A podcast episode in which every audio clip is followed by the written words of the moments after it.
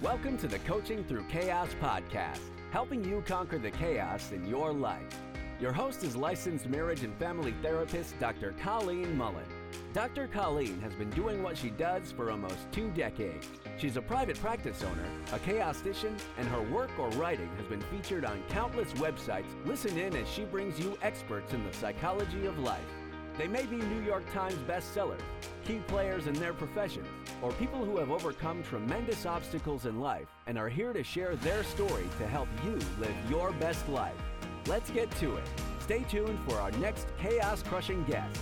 Here is your host, Dr. Colleen Mullen. It's Dr. Colleen here, and I want to thank you for joining me on this special roundup episode of the Coaching Through Chaos podcast. What I'm doing today is taking a handful of like some of my favorite episodes that I've done over the last five years, and I want to introduce them or reintroduce them to you. Uh, I know this year I've had a lot of new listeners, and gosh, I'm so glad that you're here with me. And going back and finding a new show that you like and you want to stick with, Sometimes we just don't have the time to go back over the old episodes. But since the show is designed to help you with every episode learn a new way of managing chaos in your life, I thought, let me go back and like highlight some of my favorites.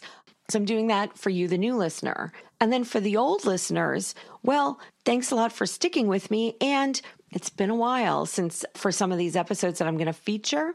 And I thought, why don't I just remind you about what they have to offer because maybe they're worth a second listen or maybe they're worth sharing with someone that you care about because they could benefit from the story or the tips that are contained in the episode.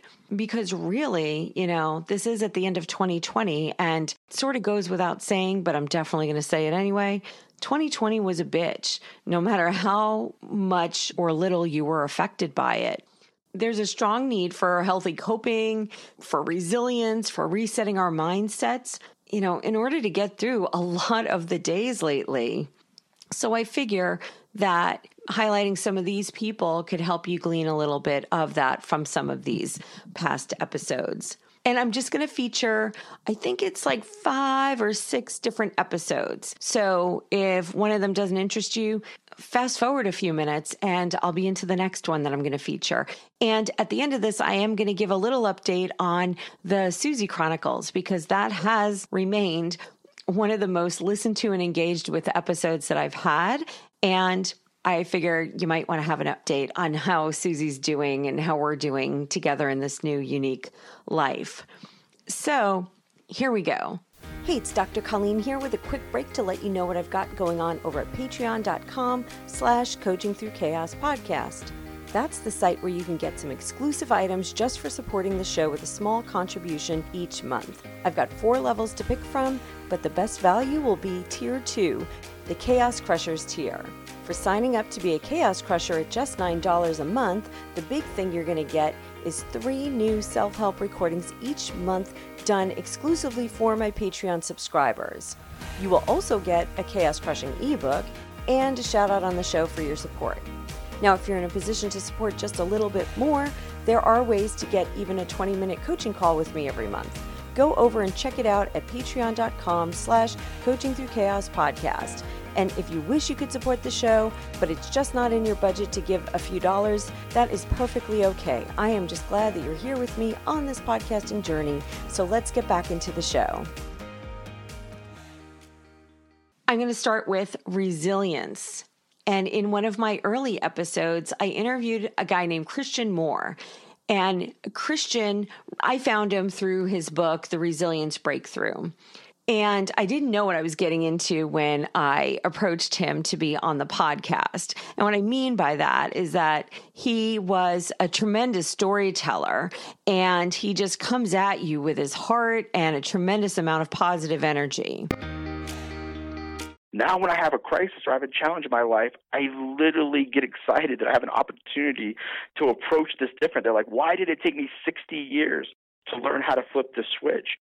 I really believe resiliency is a major social justice issue. In the uh, next 20 years, it's going to become a bigger and bigger issue. Millions and millions of people will understand resiliency and where it comes from, and millions and millions of people won't. I, I really believe that resiliency is the great equalizer. It transcends socioeconomic status, culture, race, the neighborhood you grew up in, age, you know, all these different issues. It's the most powerful thing I've come across that really levels the playing field. I love sharing with kids who are growing up in the most difficult circumstances. You know, how to use the poverty, the divorce, the discrimination, the anger, the, the, the emotions that come from those issues as the reason to turn in their homework, to stay in school, to make better decisions. We are literally showing kindergartners how to flip this switch when I reached out to him. I didn't know about his program. The program is called Why Try. It's a resiliency building program and it's implemented in like hundreds of schools across the country. I had no idea how in demand his work was. He had told me and shared with me that he does public speaking all the time. I think he told me something like like a couple of hundred times a year that he's doing speaking gigs, but at the time, he had never done a podcast. So I shared with him that I was new to this too. So we would just get together and have a fun conversation. And it was. And it was his heartfelt, energetic story about where he came from and how he was able to learn to look past his own shortcomings that he was born into and the physical insecurities that he had and the self loathing that he adopted as a young man to become a leader in teaching resilience to both kids and adults. So I would encourage you to check that one out. Next up is my conversation with Dr. Mark Wiederhold of the Virtual Reality Medical Center. And that medical center is right here in San Diego. And this was actually my very first episode. I did get to go in person and have this really cool experience where they let me try out some of the virtual reality equipment. So, what the Virtual Reality Medical Center does is they help both civilians and active duty or veteran military personnel what they do is on the therapy side of it with civilians, they can help people with all sorts of phobias. And their website is vrphobia.com. So the phobias, they have like a flight simulator for those who have a fear of flying. They also have a car simulator for conquering, you know, like a fear of driving. You know, a lot of people develop that. Maybe they've been in a car accident or something and they get really just fearful of being on the road again. They also treat like other fears that we hear about all the time, like claustrophobia, the vaccine starting. There might be a lot of people who fear needles, open spaces, and even spiders. And I am really glad that when I showed up to do this and they were like, hey, you want to try out some uh, equipment, that they didn't hook me up to the spider. I don't know, I guess the spider simulator. I don't think I would have been ready for that one. But if you have a fear of spiders, there's a place that can help you treat it through virtual reality. Kind of fascinating. But what I did get to do there is they introduced me to how they work with military troops, both pre and post combat what they do is uh, their work is done designed to help decrease the incidence of combat trauma. And you might ask, how do they do that before they go off to combat? Like, how do you decrease the chances of them developing combat trauma before they go? Well, they showed me how they do that. And then on the flip side of the combat experience, they can work to decrease or heal the PTSD through the same VR equipment that, well, because it helps the soldier retell and re experience situations so they can heal or make sense of them in a different way that can allow them to move forward in their life without, hopefully, those traumatic symptoms of post traumatic stress. Now, the way this works, there's really two main parts of it. The first part is exposing the patient, usually in a head mounted display, in which they're fully immersed or present in, for example, a virtual airplane, or they may be in front of a virtual podium in front of a virtual audience. The second part is we record their physiological signals, for example, their breathing rate, their heart rate, their skin temperature, with non invasive sensors in real time. And so, what we're able to do is we use a technique called cognitive behavioral therapy. And this type of therapy, which uses, uses the exposure model, by the way, has been recommended by the National Institutes of Health as well as the Institute of Medicine. So, it's been used for well over 40 years. I love any clinic that works to find new and innovative ways to heal. All right, next up is a relationship topic about how to tell if you and your love are financially compatible.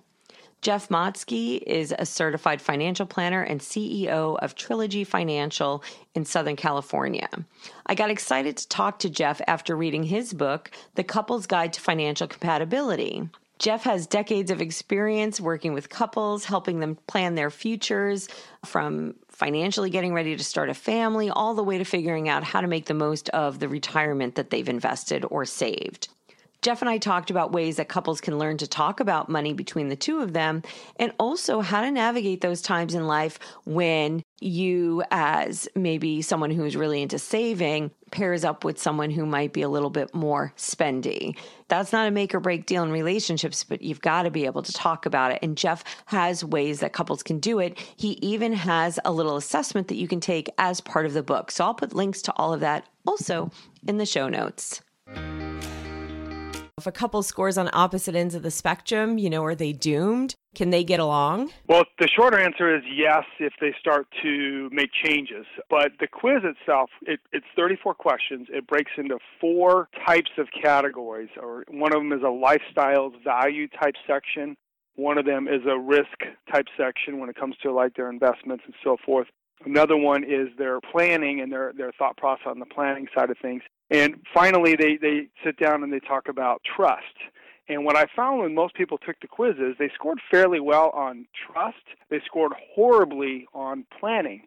So what the quiz does is it starts to get them to think about goals and planning and so forth. And your part earlier about if you have a bender and a saver, that's pretty common in society that you've got one that spends more and one that wants to save more. And I think when you start to get people to think about their goals in life as a couple, then it becomes far easier to start getting them to think about planning and so forth. So if you've got somebody that's a really big saver and one that's a really big spender, but they both agree that, you know what, we want to have a house. All of a sudden, this, the spender starts saying, is what I'm buying all this stuff worth foregoing not having a house? Or another great one is a, is a life event they they have their first child and all of a sudden they start thinking differently about spending and saving because planning comes in because the natural thing for a, a new parents are to say well we want to start planning for our child's future and let's just say it's a college fund they may say that they're going to be more motivated to save for college now versus just spending like crazy. We've got a few more episodes I'm going to tell you about, and I will end with a special announcement regarding the Susie Chronicles update. But before we get there, this episode that I'm going to tell you about right now is besides all the Susie stuff, it's definitely one of the more personal interviews I conducted. And really, it's because half of the episode wasn't actually me doing the interview. It was an agreement that I had with my guest, Dr. Jonathan Singer, to interview me. You see, Dr. Singer is one of the leading experts on suicidology in the US. He's a professor at Loyola Marymount in Chicago and has spent much of his career learning, researching, writing, speaking, and teaching about suicidal behavior. His work has culminated in over 60 publications, including the 2015 book Suicide in Schools A Practitioner's Guide to Multi Level Prevention, Assessment, Intervention, and Postvention suicide is already a major problem in the US, whether we're talking about kids or we're talking about adults. And, you know, just as a for instance, the CDC looked at causes of death for men, and suicide was already the number two killer of men under 45 years of age. And that's specifically why I had Dr. Singer on in the first place. Because I met Dr. Singer originally at the Podcast Movement Conference in Chicago back in 2016. He's been hosting the Social Work podcast for about a decade now. And when we connected and I learned about his work, I shared with him my personal experience with losing my brother Scott to suicide in 2007. We stayed in contact over the years, and when the opportunity opened up, I had him on the show to educate the audience, obviously, about suicidal behavior and how to talk about it, how to look for it, how to recognize it. But it also gave me the space to open up about what I knew about my brother's struggle with depression and suicidal behavior that led to his death at 28 years old. I learned a long time ago that we should be talking to someone who is distressed over thoughts of killing themselves um, because I was doing it firsthand long before I ever entered a graduate class on psychology. So when you hear me talk about suicide is something that doesn't have to happen, mm-hmm. how does that make you feel about the fact that your brother actually died by suicide? Guilty. It makes me feel remorseful. I was very involved with his suicide attempts through the years. So much so across the country, there were one day there was a seven hour phone call in trying to prevent him from doing what he was telling me he was going to do to himself that ended with calling the police across the country after I knew where he was. And they picked him up and took him to the hospital. And the day before he actually did it and died by suicide, it's funny you say that. I always say he died from depression. Mm. I, I don't, somehow I don't say suicide. I say he died from depression. Is it easier to to think about him dying from depression than suicide? I think I do it for other people. Mm, like to protect them. Right. When I say, "Oh, I have, you know, I have three brothers, but one of them passed," is what I, mm. you know, because I say, "Oh, do you have siblings?" Yeah. So I have a sister and three brothers, but one of them died a while ago. Oh, what happened? Oh, he died of depression.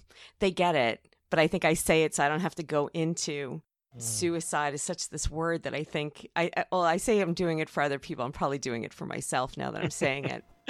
Uh. Like the day before, he did it. He called me and left me a voicemail that was so nonchalant. It was, Hey, Call, I'm calling to see how you're doing. Everything's fine here. And the next day, he was dead. And so, if you have struggled or you know someone who has struggled with depression, please take a listen to this episode. There may be information in it that can help. On that note, if you are struggling and you need just someone to talk to right now, please call the National Suicide Prevention Lifeline, 1 800 273 8255. There are counselors available 24 7 if you are connected to feeling that way and that kind of despair. Please reach out to someone. You matter.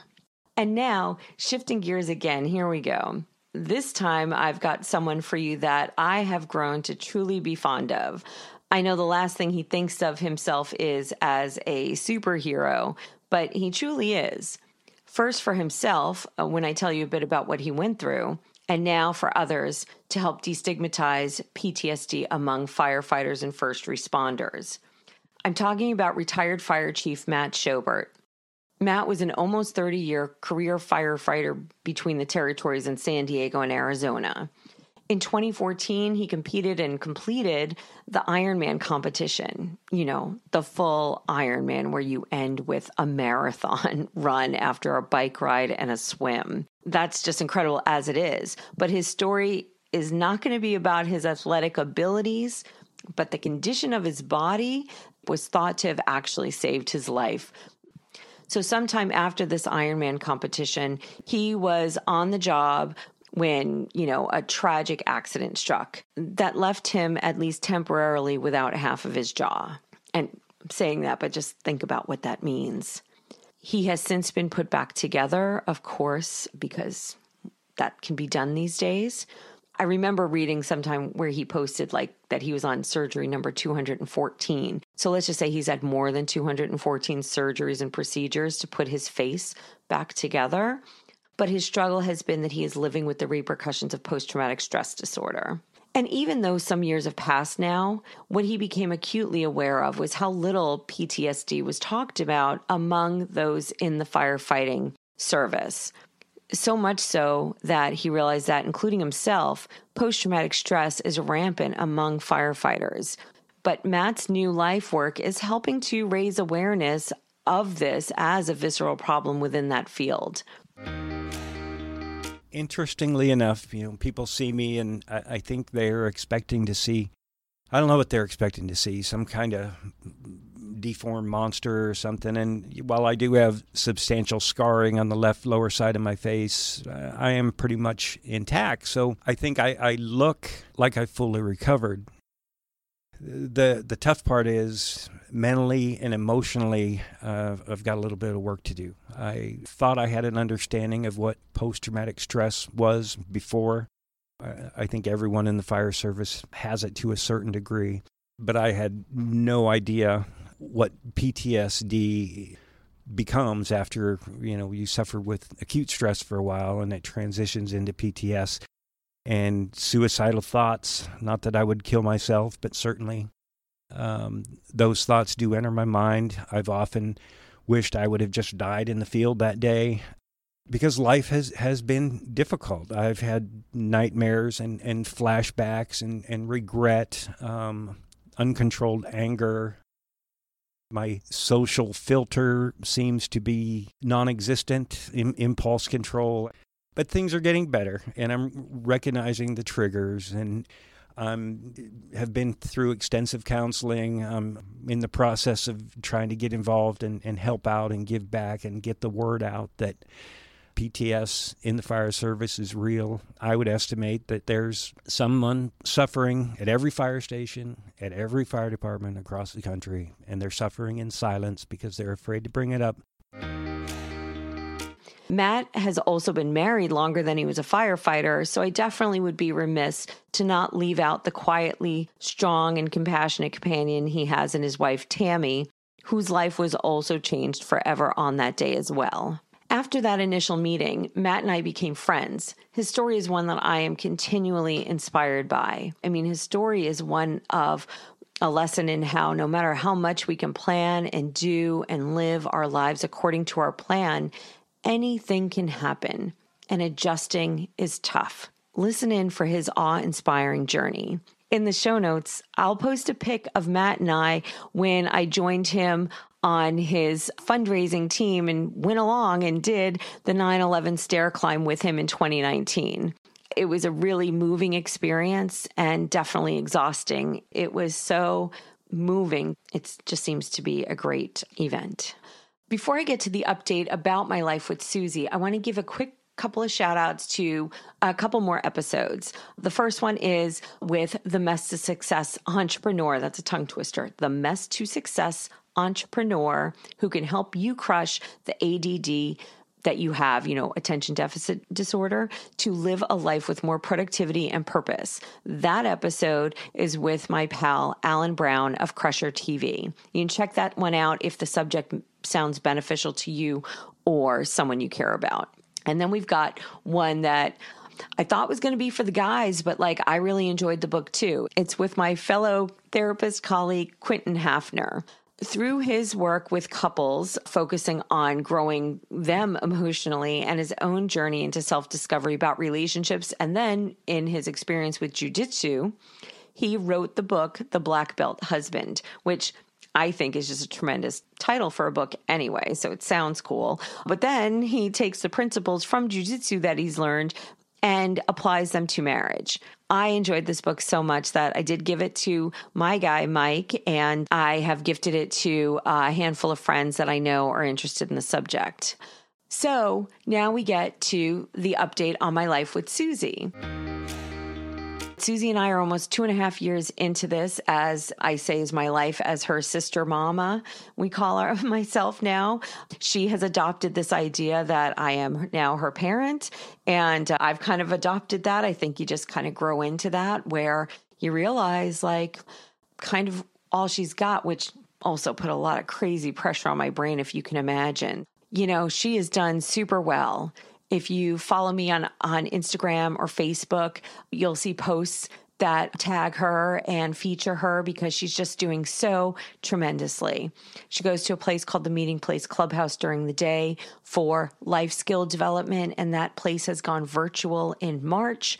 It's been amazing. They focus now instead of like all the practical skill building that they might have been doing before, they just shifted.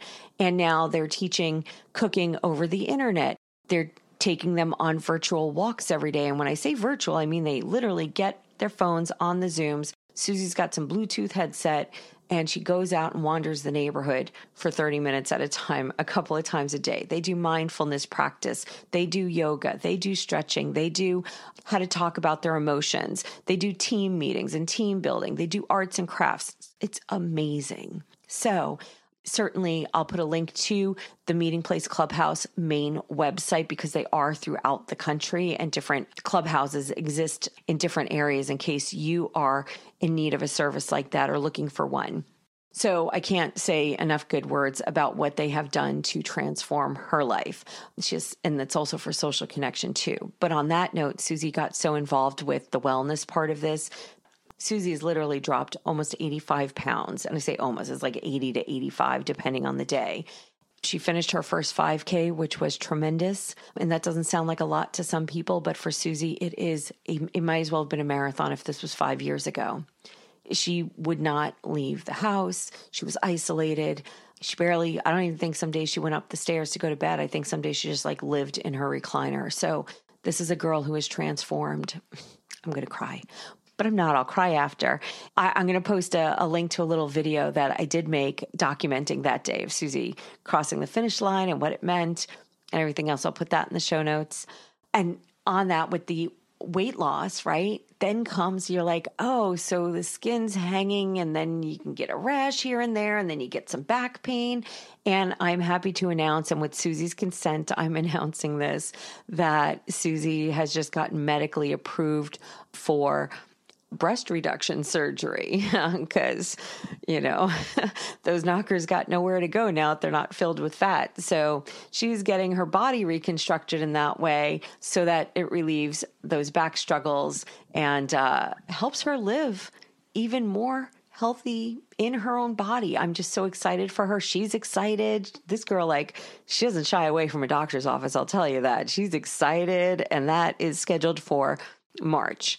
So then, you know, on the other end of things, you know, we've had a lot of advocacy have to happen. There's been fights with the Medi-Cal system where took nine months where she was not getting certain aspects of her Medi-Cal, which allowed us to then not be able to bill for certain services that we participate in with in-home support services and then we're in a current fight with social security who you know just on the short end of things have come after incremental overpayments apparently since two, since 1995. So I'm fighting that. And you can trust me, I'm going to fight hard. Hey, if we got to pay it back, we got to pay it back, but I'm not letting anybody take my sister down without a fight for that. So I will keep you up to date on that, but I'm going to do that in a different way. You know, this life together is very unique. And I'll say it's one of those things that, like, no matter who I say this to, or once they figure out, oh, you're her sister and you're going to take care of this, like, she's having oral surgery. It's going to cost me six grand. Yeah, I'm going to do it. What am I not going to do? I get that response from everybody, including my friends, including therapist colleagues. Are like, I don't know if I would take my sister in.